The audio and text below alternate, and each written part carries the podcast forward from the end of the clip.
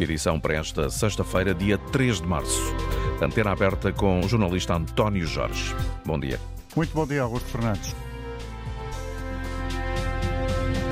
A Conferência Episcopal Portuguesa está reunida em Fátima e no fim deste dia, às seis da tarde, é presumível que apresentem as conclusões sobre como a Igreja Católica vai lidar com aquilo que ficou registado no relatório da Comissão Independente sobre os abusos sexuais da uh, Igreja Católica com uh, envolvimento de crianças. No dia da apresentação deste relatório, no dia 13 de fevereiro, o presidente da Conferência Episcopal Portuguesa, José Ornelas, reconheceu que os resultados não podem ser ignorados e admitiu na altura que estava-se perante uma situação dramática que será difícil ultrapassar.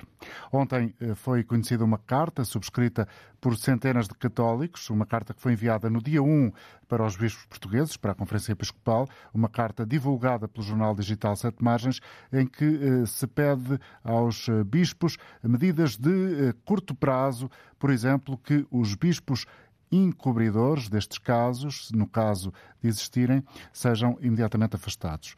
A Carta eh, pede ainda que todos os abusadores que estejam atualmente ao serviço da Igreja sejam suspensos preventivamente sempre que haja indícios minimamente credíveis sobre abusos e que sejam dispensados de funções quando considerados culpados à luz da moral cristã, independentemente de processo eh, judicial que venha a ser eh, instaurado. Nós, eh, no programa de hoje, queremos saber a sua opinião sobre que medidas espera que a Igreja implemente depois deste dia de reunião, de análise ao relatório, acredita na capacidade da Igreja em resolver ou atenuar o problema, na capacidade da Igreja para acabar ou eh, erradicar, afastar do círculo da Igreja os abusadores e também acabar com o encobrimento deste tipo de casos. Queremos ouvir a sua opinião através do 822-0101 ou 2233-99956. Este número é dedicado às pessoas que estão fora do país, tem o custo de uma chamada internacional. O 822-0101 é um número absolutamente gratuito.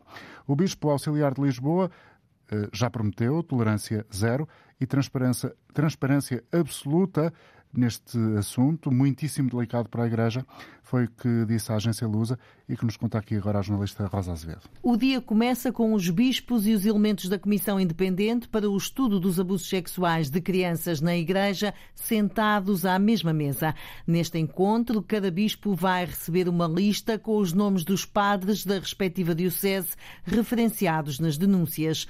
O bispo auxiliar de Lisboa, Américo Aguiar, diz à agência Lusa que este dia tem que ser um marco. Tem que ser particularmente histórica e importante para aquilo que significa a implementação da tolerância zero e da transparência total. Os bispos anunciam hoje as medidas a adotar. A Comissão Independente sugere a criação de uma nova comissão para acompanhar estes casos e o dever moral de denúncia por parte da Igreja. O bispo auxiliar de Lisboa considera que a Conferência Episcopal está consciente da gravidade da situação. Tudo farão para corresponder às melhores práticas, aos melhores protocolos, às melhores metodologias. Américo Aguiar cita as mais recentes declarações do Papa Francisco. Não basta pedir perdão, a dor não prescreve e, portanto, estes gritos que o Papa Francisco personifica eh, devem ser ouvidos e atendidos. Enquanto os bispos decidem a estratégia da Igreja para travar mais abusos, a Comissão Independente vai à Procuradoria-Geral da República, vai entregar uma lista dos acusados de abusos que ainda estão no ativo. As decisões da Igreja são conhecidas às seis da tarde. Bom dia, António Marujo, jornalista, especialista em temas eh, da religião, diretor do jornal Sete Margens. Muito obrigado pela colaboração com a Antena Aberta. António, até que ponto é que um, ehm, o que sair desta reunião pode corresponder à pressão pública sobre a Igreja? Eh, no mínimo tem de corresponder a essa pressão pública. Quer dizer, eh, quando se fala em tolerância zero ou em transparência total, isso tem mesmo de corresponder a ações concretas, caso contrário serão eh, palavras interessantes e positivas, mas que não passarão disso. Mas corremos esse risco causa... de, às seis da tarde, ouvirmos apenas palavras sem uh, tradução prática? Eu espero que não, porque eh, em novembro de 2021, quando uh, o Bispo Dom José Ornelas anunciou aos jornalistas que a Conferência Episcopal tinha decidido estabelecer aquilo que ele designava na altura como um, um ponto de escuta, nessa altura as coisas estavam ainda, enfim, um pouco indefinidas. esse ponto de escuta viria a ser a Comissão Independente, que acabou agora o seu trabalho e, e, que, e que, fez o relatório que é, que é conhecido. E, e, portanto, espero que hoje, da mesma forma que há um ano e meio soubemos que havia uma ideia de uma decisão concreta, espero que hoje também uh, uh, fiquemos a saber que há, de facto, decisões que estão a ser tomadas e que vão ser concretizadas a curto prazo, a médio prazo, em função do que estiver em causa. Porque o que está neste momento em jogo é recuperar a credibilidade, recuperar a confiança uh, numa instituição que permitiu que nela, no seu seio, acontecessem coisas inomináveis que traiçoam o espírito da, da, daquilo que é a própria missão da Igreja e do que a Igreja se propõe uh, anunciar e que traiçoa, inclusivamente, uh, muitos crentes que, que não se revêem nesta, nesta, nestes comportamentos e muito menos uh, na forma como se lidou com estes comportamentos, porque é também, sobretudo, ou enfim, é também, pelo menos, isso que está em causa, não só os abusos, enfim, que são fruto da, das fraquezas humanas, de, eh, de, de, de pessoas que, que, praticam crimes sobre outras, eh, mas é, sobretudo, o encobrimento e a forma de lidar um, eh, com este tipo de crimes, com este tipo de abusos que, que está em jogo também. Uh, e, portanto, esperemos que hoje às seis da tarde haja medidas concretas para uh, permitir que o ambiente dentro da Igreja seja cada vez mais credível e cada vez mais confiável, que é aquilo que também muitas vítimas pedem uh, e, que, uh, e que é legítimo esperar. Uh... Uhum. António Marujo, até que ponto é que a melhor solução para dar continuidade ao acompanhamento do problema pode ser, em abstrato, a continuidade de uma comissão independente a designar, a formar, ou chegam as comissões diocesanas? Uh, não há dúvidas, ainda há dias, por exemplo, o provincial dos jesuítas, portanto o responsável máximo dos jesuítas em Portugal, o padre Miguel Almeida, dizia, disse-o ontem também numa das televisões, que uh, as vítimas não se sentem à vontade para ir junto de, uma, de um organismo criado dentro da Igreja uh, expor aquilo de que foram, de que foram vítimas os abusos que foram vítimas, porque uh, essa instituição foi aquela onde as coisas aconteceram e, portanto, uh, é importante que uh, qualquer organismo que seja estabelecido tenha um mínimo de, de, confiança, de independência, de autonomia, de credibilidade, o, que queiramos pôr nestas palavras, para que qualquer vítima que o queira fazer ainda possa testemunhar o seu caso, possa uh, dizer o que aconteceu, possa contar a sua história, os seus sofrimentos, as suas angústias.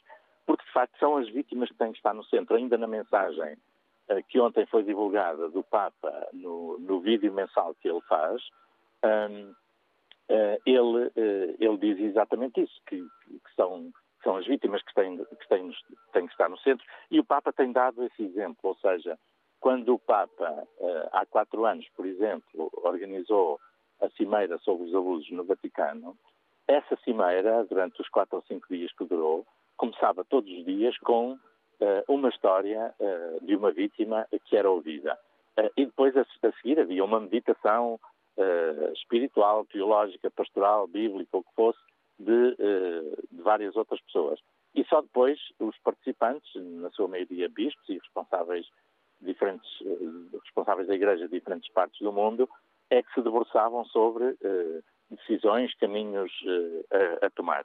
E, eu penso que aqui o processo tem que ser muito semelhante, ou seja, uh, colocar as vítimas no centro, perceber o que é que elas necessitam em termos de apoio psicológico, psiquiátrico, imunizações, se for o caso, ouvir as suas histórias e depois a Igreja estará em condições, ou a hierarquia da Igreja estará em condições de pedir um perdão, fazer um pedido de perdão formal uh, a essas pessoas que foram abusadas, que foram destruídas nas suas vidas, uh, porque o pedido de perdão tem que partir, de facto, de olhar as pessoas nos olhos um, uh, conhecer as suas histórias, as suas narrativas e só depois então, uh, digamos assim, ser capaz desse gesto. Neste, neste processo, eu penso que não se devem esquecer os agressores. Os agressores também são pessoas, muitas delas que já tinham sido vítimas de coisas semelhantes, um, e, e, portanto, têm que ser também acompanhados, até por uma questão de prevenção, têm que ser também acompanhados, não podem ficar esquecidos, têm que ser olhados e cuidados nesta, neste processo, de modo a que isto permita que seja um processo de cura, tanto quanto possível, para toda a gente, para o máximo de pessoas envolvidas. Muito obrigado, António Marujo, diretor do jornal Sete Margens, especialista em questões relacionadas com religião. Cumprimento Eugênio da Fonseca, bom dia, muito obrigado também por ter aceitado o convite da Antena 1. É licenciado em Ciências Religiosas pela Faculdade de Teologia da Universidade Católica Portuguesa, foi membro do Conselho Económico e Social, eh, está, segundo julgo, no Conselho Social da Faculdade de Ciência de Economia e Empresas da Universidade de Lusíada. Conhecemos-lo sobretudo também como, eh, pelo facto de ter sido presidente da Caritas Portuguesa e agora eh, é eh, o eh, rosto da Confederação Portuguesa de Voluntariado. Bom dia muito obrigado, Eugênio da Fonseca. O senhor, para além de tudo isto, é um dos muitos que ontem, ficamos a conhecer ontem, mas a carta já foi assinada certamente antes, que, é, que assinou uma carta dirigida aos bispos portugueses a pedir medidas concretas. Por que esta iniciativa que, de resto, envolve diversíssimos movimentos de cristãos? Bom dia. Eh, esta carta é uma carta mais de incentivo eh, para os bispos, eh, para que os bispos tenham a coragem de tomar aquelas medidas que são necessárias e que há pouco António Marujo acabou de referir, porque é a hora de se fazerem as transformações que são necessárias para que uh, não voltem a acontecer uh, situações que levem a flagelos desta natureza e também outras situações que não são compatíveis com os princípios fundamentais que orientam a missão da Igreja. a Carta tem uh, timings definidos para determinadas propostas que são apresentadas. Nós temos consciência que muitas delas uh, exigem até alteração de, uh, de, comportamentos e esses comportamentos obrigam a alteração também de mentalidades e, e, e que isso passa não só pela, uma decisão dos bispos, mas também pela, pela comunhão que uh, os animadores das comunidades paroquiais vão, vão ter de, de, ter com os próprios bispos. Uh, e esta carta tem esta afirmação também de, de cooperação. Todos aqueles que assinaram e muitos outros que não tiveram possibilidade de assinar, porque foi, foi algo feito num curto, num curto espaço de tempo, é a afirmação de que queremos colaborar para que, para que, para esta, para que esta transformação aconteça, para que eh, não podemos dizer que não volta a acontecer um ou outro caso, mas que não aconteça eh, mais casos destes eh, tão, eh, uhum. de forma tão contínua e que haja, sobretudo, uma, uma forma de prevenção, de formação de todos aqueles que trabalham com uh, pessoas vulneráveis, sejam elas pela idade, crianças, ou por problemas de saúde, que não tenham o discernimento de perceber que determinados comportamentos eh, não respeitam a dignidade das pessoas que são atingidas pelos comportamentos menos dignos de outros. Eugênio da Fonseca referiu prazos, alguns são uh, supostamente uh, apontados como por exemplo, de 30 dias, para que algumas medidas sejam uh, concretizadas em 30 dias, Sim. outros dois meses, outros seis meses. Posso lhe pedir o favor de, de uma forma mais ou menos breve, dar-nos alguns exemplos de, desse tipo de medidas? Eu, eu, vou já às mais, às mais prementes, o António já referiu algumas. a, a, a premente é esta. Há duas muito, para mim, muito melhor, duas muito objetivas, que é esta questão do, do, do pedir perdão, e já foi referido este vídeo que o Papa Francisco, uh, não vou repeti-lo, mas que é o, pedido de perdão tem que ser, tem que ser um, um pedido de perdão intencional, uh, não apenas uh, genérico.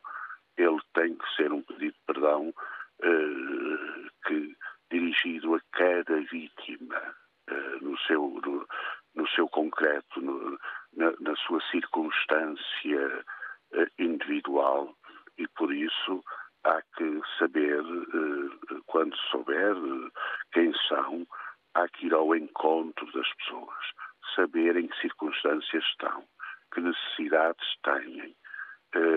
e com certeza que todas poderão ter, ter necessidade, porventura, poderão ter necessidade de algum apoio psicológico ou mesmo psiquiátrico e se tiverem dificuldades financeiras para uh, continuarem ou para iniciarem esse tratamento ou, ou, ou melhorarem uh, as condições desse tratamento, a Igreja deve assumir esse apoio uh, a essas pessoas para que haja uma psicoterapia uh, para que as pessoas se libertem tanto quanto possível dessa eh, chaga interior que têm de um sofrimento acumulado durante anos.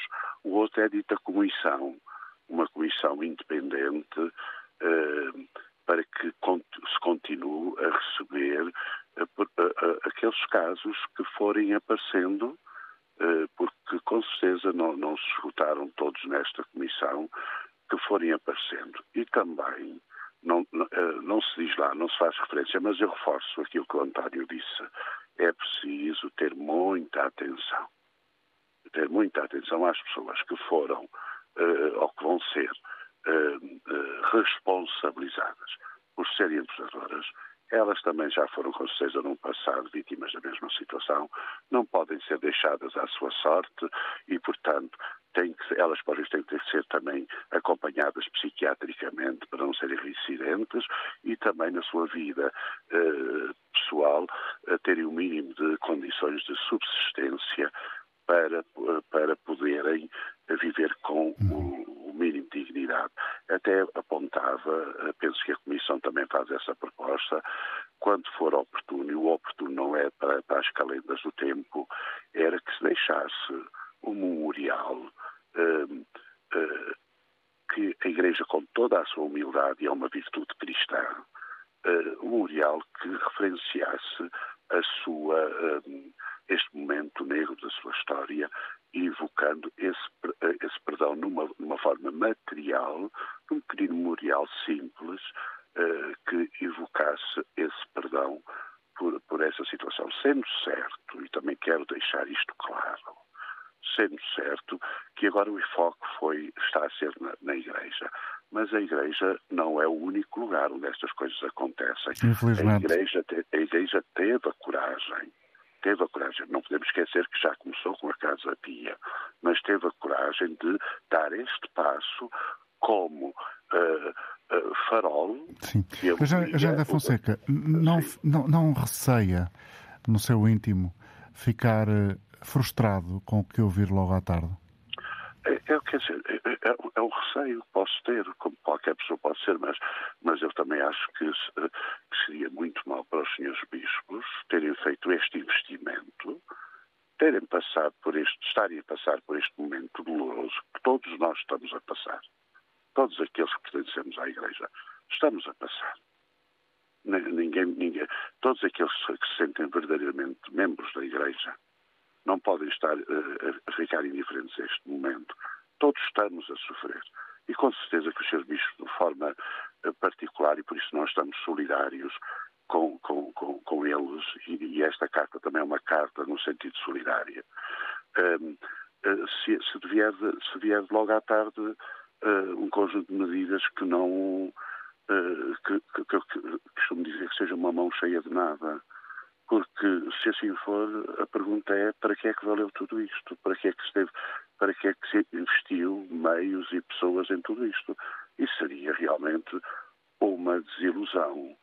Seria, eu digo mesmo, no, na perspectiva da fé que me anima uh, a minha participação na Igreja, seria com certeza uh, uma forma de, uh, de não deixar agir a força dinâmica que, que, que, anima a vida da Igreja atuar, porque eu acho que isto também pode ser a, força transcendente que, que é o espírito que anima a Igreja, a querer esta ação transformadora dentro da Igreja. E aqui não se trata de, de haver ninguém contra ninguém. A, a, a Igreja tem que responder àquilo que possa ser contra os valores que estão no, no cerne da sua própria missão, da sua própria identidade. E isto, como outras coisas, eh, isto está no cerne, da sua, isto é indigno da sua própria identidade. Obrigado pela sua colaboração. Bom dia para si. Agradeço-lhe. Vamos ouvir agora a opinião de alguns ouvintes. Manuel Godinho, em Faro. Bom dia. É o primeiro a fazer-se escutar no programa. Bem-vindo. Manuel Godinho, bom dia. Não sei se Manuel Godinho me está a ouvir, parece que não. Fernando Rodrigues. Bom dia. Quem fala, por favor? Manuel Godinho. Viva, vamos ouvir a sua opinião então. Olha, pela parte já exposta pelos uh, participantes, dois académicos, eu acho que a Igreja Católica tem que pagar pelo que fez. A Igreja Católica não, os, os, os que usaram têm que pagar pelo que fez.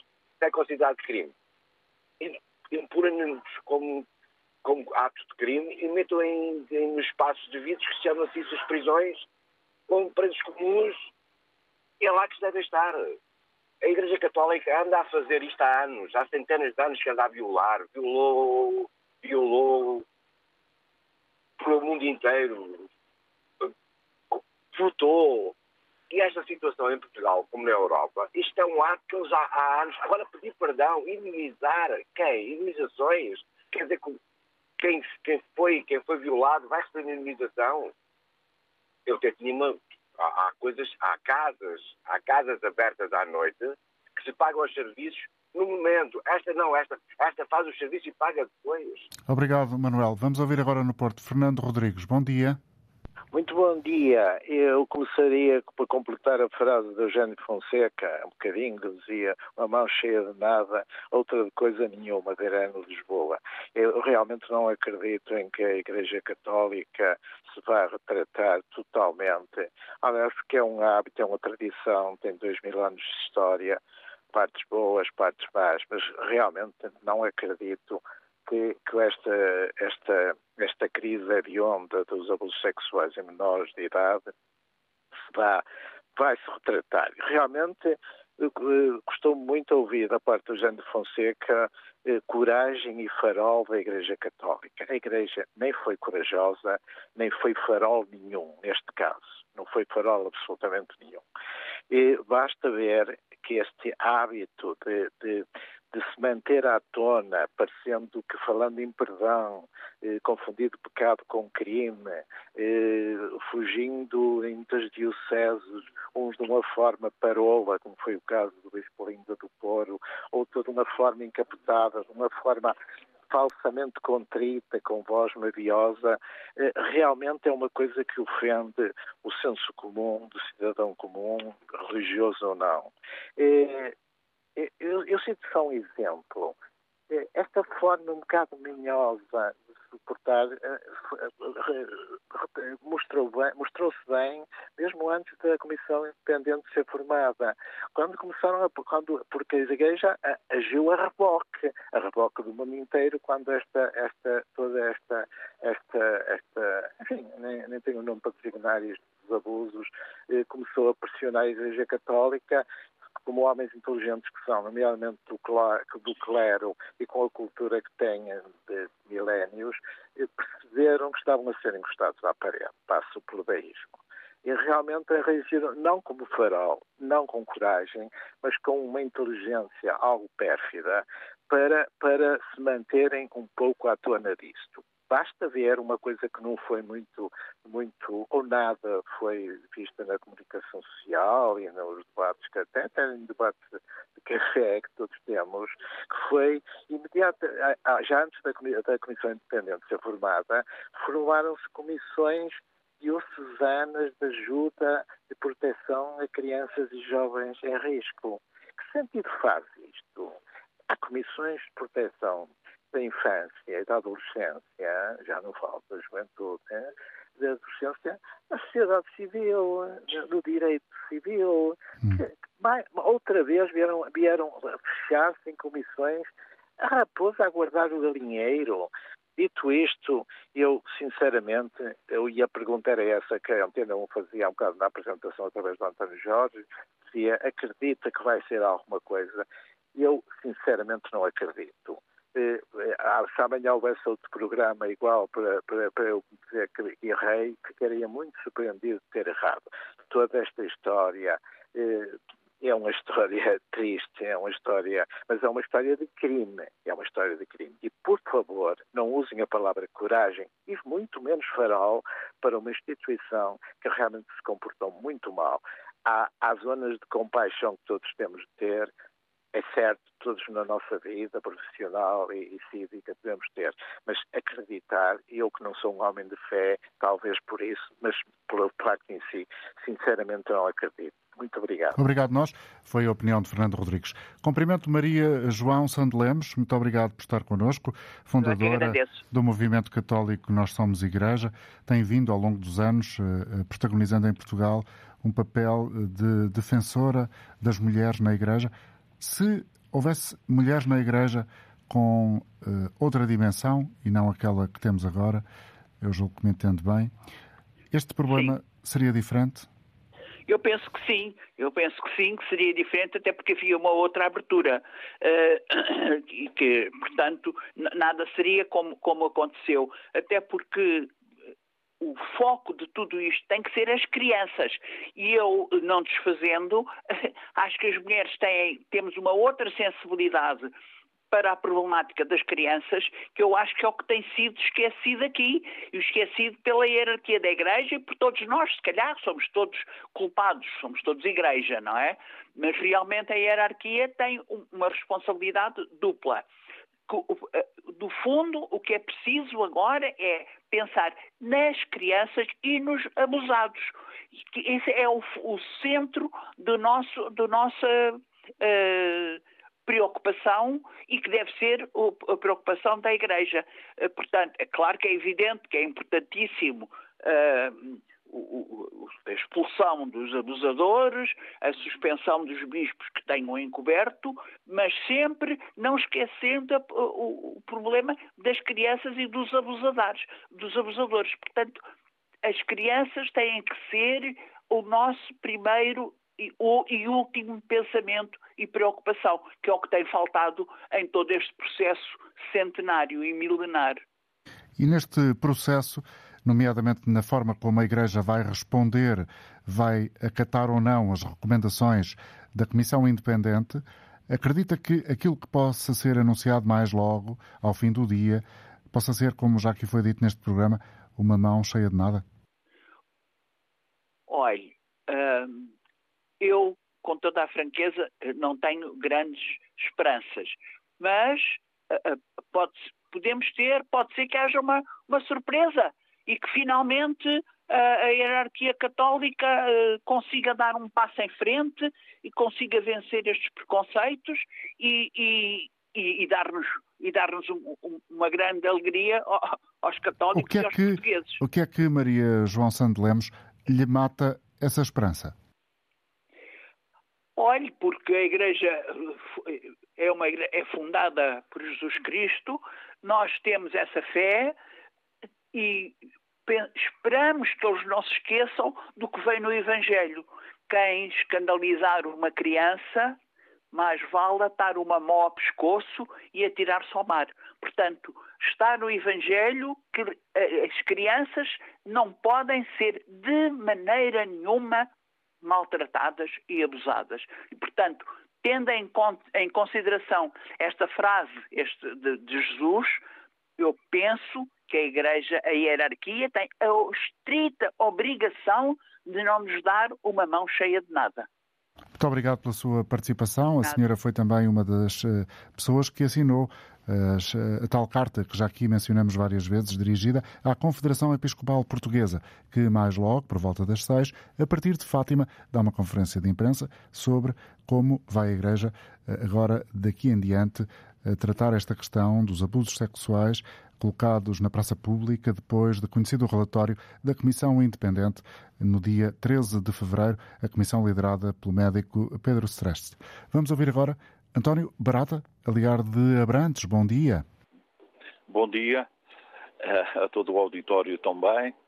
Uh, começo por agradecer. Uh, no fórum, sou um ouvinte mais ou menos assíduo e dou os parabéns pela realização deste programa. Relativamente a este tema, eu não vou ser muito redondo, não vou utilizar palavras muito, muito bem pensadas, elaboradas, não vou. Eu penso que, na minha opinião, nós estamos perante crimes, crimes horrendos, que são praticados na Igreja há séculos. Mas centremos a nossa discussão agora, ultimamente. Para mim, pouco me, pouco me interessa as reflexões da Igreja, a boa vontade, os faróis, os etc. O que interessa é entregar estes criminosos, porque se trata de crimes, destes, destes estes crimes horrendos, entregar os criminosos à justiça. Quem tem que atuar hoje, amanhã, dentro deste tempo, é a justiça e não é a Igreja vir refletir sobre este assunto.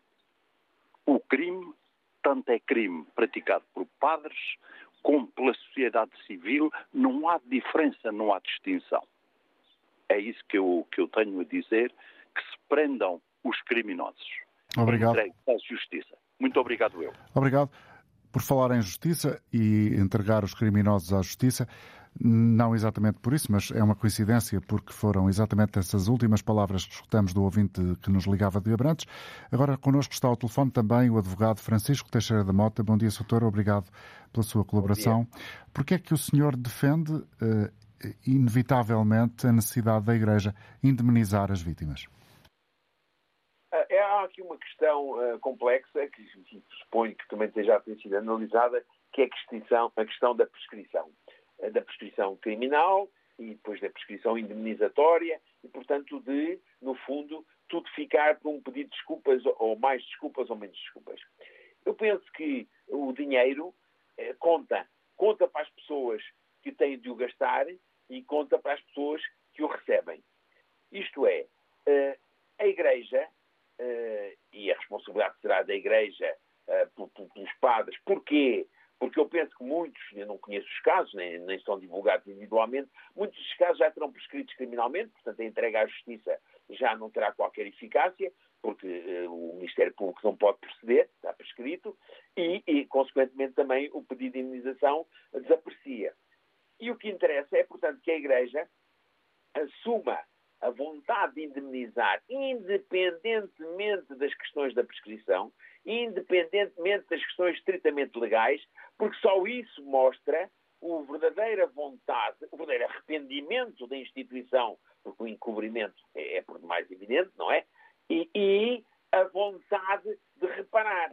É claro que há uma reparação moral com um pedido de desculpa e, e assumido de uma forma mais evidente ou menos evidente, é importante, mas também é preciso dizer que há uh, a disponibilidade, que há a vontade de compensar economicamente, porque o compensar economicamente, uh, para já, uh, permite a qualquer pessoa usufruir de bens que normalmente não usufruiria, em princípio, e portanto permite alguma coisa, não, não permite apagar o mal que foi feito, mas permite que hoje haja um bem, ou um bem-estar, ou uma alegria, uma compensação, ou seja o que for, que é, de alguma maneira, um não apagar, mas um atenuar do mal que aconteceu. E essa indemnização pecuniária deve ser feita com base uh, apenas nos relatos que foram feitos à Comissão Independente, sem mais averiguações? Bom, bom, isso é uma coisa que a Igreja em concreto, eu não conheço os casos, como foram, como não foram, eu, não, não, eu acho que não é por averiguações criminais, porque pelas averiguações criminais, legais, estritamente legais, não vai funcionar, porque, como digo, prescreveu e, portanto, o, sistema de justiça já não trabalha. Não trabalha já está de mãos atadas. Já, já está interdito de, de, de, avançar. Portanto, tem de ser a própria Igreja a, a, a eventualmente nomear uma comissão independente, novamente, mas só para esse efeito com abertura para discutir, para falar e não para não é para ir agora buscar detetives ou ir buscar uh, vestígios dos, dos, dos, factos, porque é evidente que não vai encontrar. Portanto, aí tem de haver uh, alguma boa fé, digamos, uh, de parte a parte e, e, bom senso e, sobretudo, o que interessa é haver a disponibilidade, é haver a, a aceitação de que isso é uma parte do arrependimento e é uma parte do pedido de desculpas. Isso é que me parece que é, é, importante. Depois, se há muitas pessoas que, dessas que vão pedir ou que não vão pedir, que vão apresentar, se não vão, a Comissão dizia, agora, dizia no relatório que só houve para aí uma pessoa que terá falado disso. Bom, isso, isso já é irrelevante. Agora, o que me parece relevante é que a Igreja abra uh, ou mostre. E era, era relevante, Francisco Teixeira da Mota, que isso fosse sinalizado já hoje? Bom, eu isso não, não, confesso que não conheço bem o funcionamento interno, as regras, a ordem de trabalhos, a forma como. Eu penso que isso já devia até ter sido feito, não é? Eu penso, mas pronto, se é hoje o dia para ver a, tal reflexão e, portanto, para dizer, eu acho que isso devia estar com certeza incluído, eh, devia fazer parte, porque uma omissão nesta altura de, desse tema é, é, é, é um erro e, e, e é, no fundo, dar razão a quem entende que a Igreja não quer, eh, não está verdadeiramente arrependida, não está disposta a levar às últimas consequências aquilo que aconteceu e aquilo, quer dizer, bate com a mão no peito, mas não leva a mão ao bolso e não, não deve fazer isso, deve ter a capacidade de fazer isso, porque isso revela a, a, a integralidade do, do arrependimento. Muito obrigado pela sua colaboração.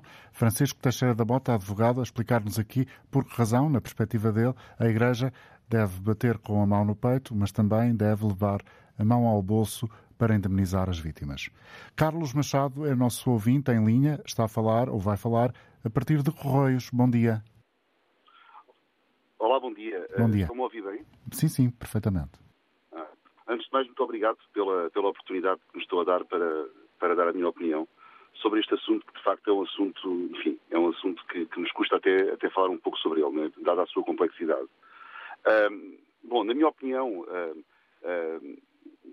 à exceção de, de, um crime de homicídio, eu diria, e penso que será quase unânime, uh, eu diria que o crime de abuso de menores é seguramente, a seguir ao homicídio, o crime mais odioso e mais horrível que existe, não é? Portanto, é um, é um assunto de facto muito complexo.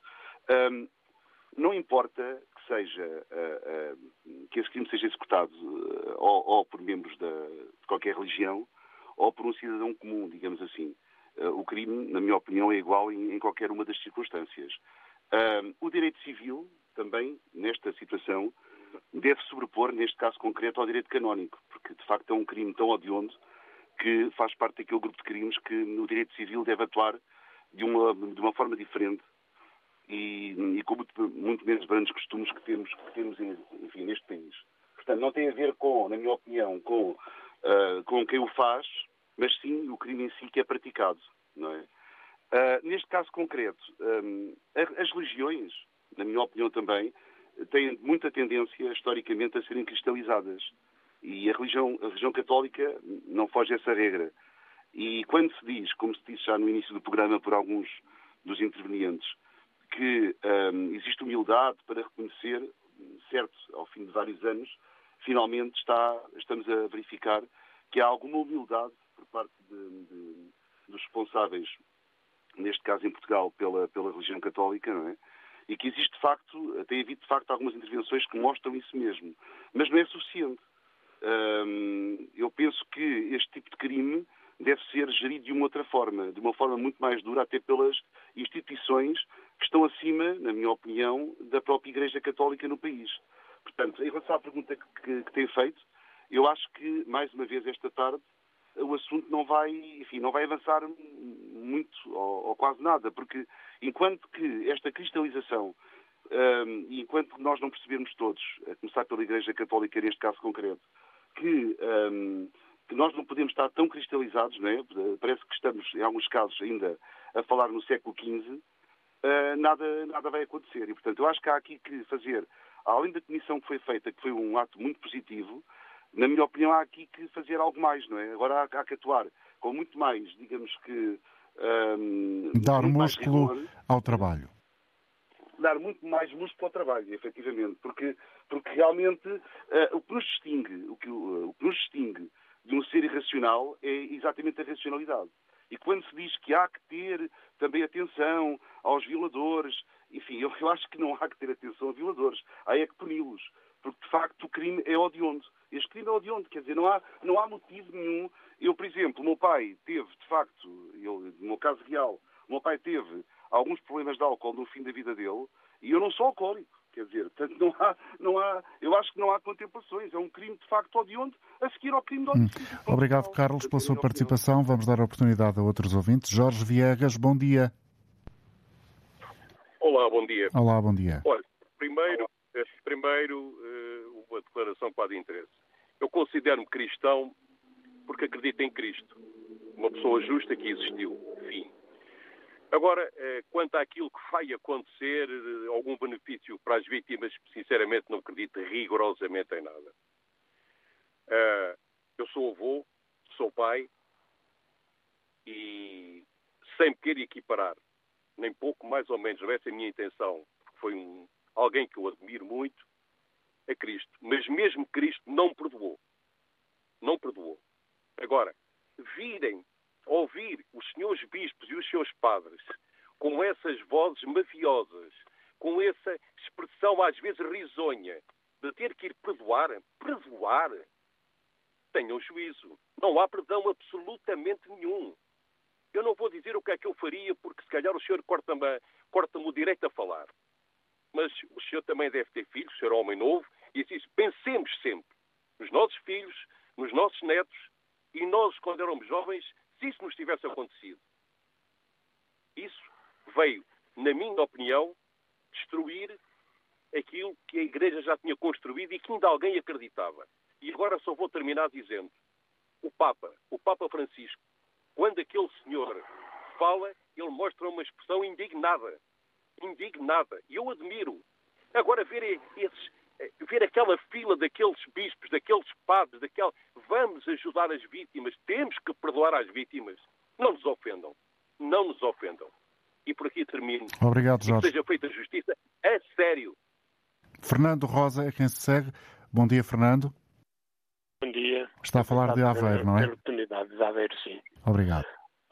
Eu, eu vou pôr uh, uh, uma questão que, que surpreendentemente ninguém levantou até hoje, mas eu não me esqueço que o, o Papa João Paulo II, que foi canonizado, uh, e hoje é um santo da Igreja, venerado por uns, adorado por outros, e, no entanto, está, uh, está provado aquilo é culpado de, de encobrimento de, de abusos sexuais. Eh, será que o dicastério para a causa dos, dos, dos santos não sabia deste pormenor com todo o, estudo aprofundado e pesquisas aprofundadas que fez? Uh, faça aquilo que eu tenho ouvido da parte da Igreja e da parte do, eh, de bispos e padres e, e mesmo até o testemunho uh, das pessoas neste auditório, uh, se realmente há um verdadeiro interesse da Igreja uh, de fazer um ato de contrição e de penitência, deveria rever este caso. Porque na altura da, da canonização, murmurava-se. Mas hoje está provado que João Paulo II encobriu uh, escândalos de abusos sexuais. Obrigado, Fernando. Esse ponto uh, fica aqui no ar para a reflexão do auditório. António Ramos, Liga do Algarve, de Silves em concreto, bom dia. Bom dia, bom dia António Jorge. Eu vou, vou ser muito breve e vou dizer: uma, uma semente é impossível nascer e germinar em cima de uma rocha.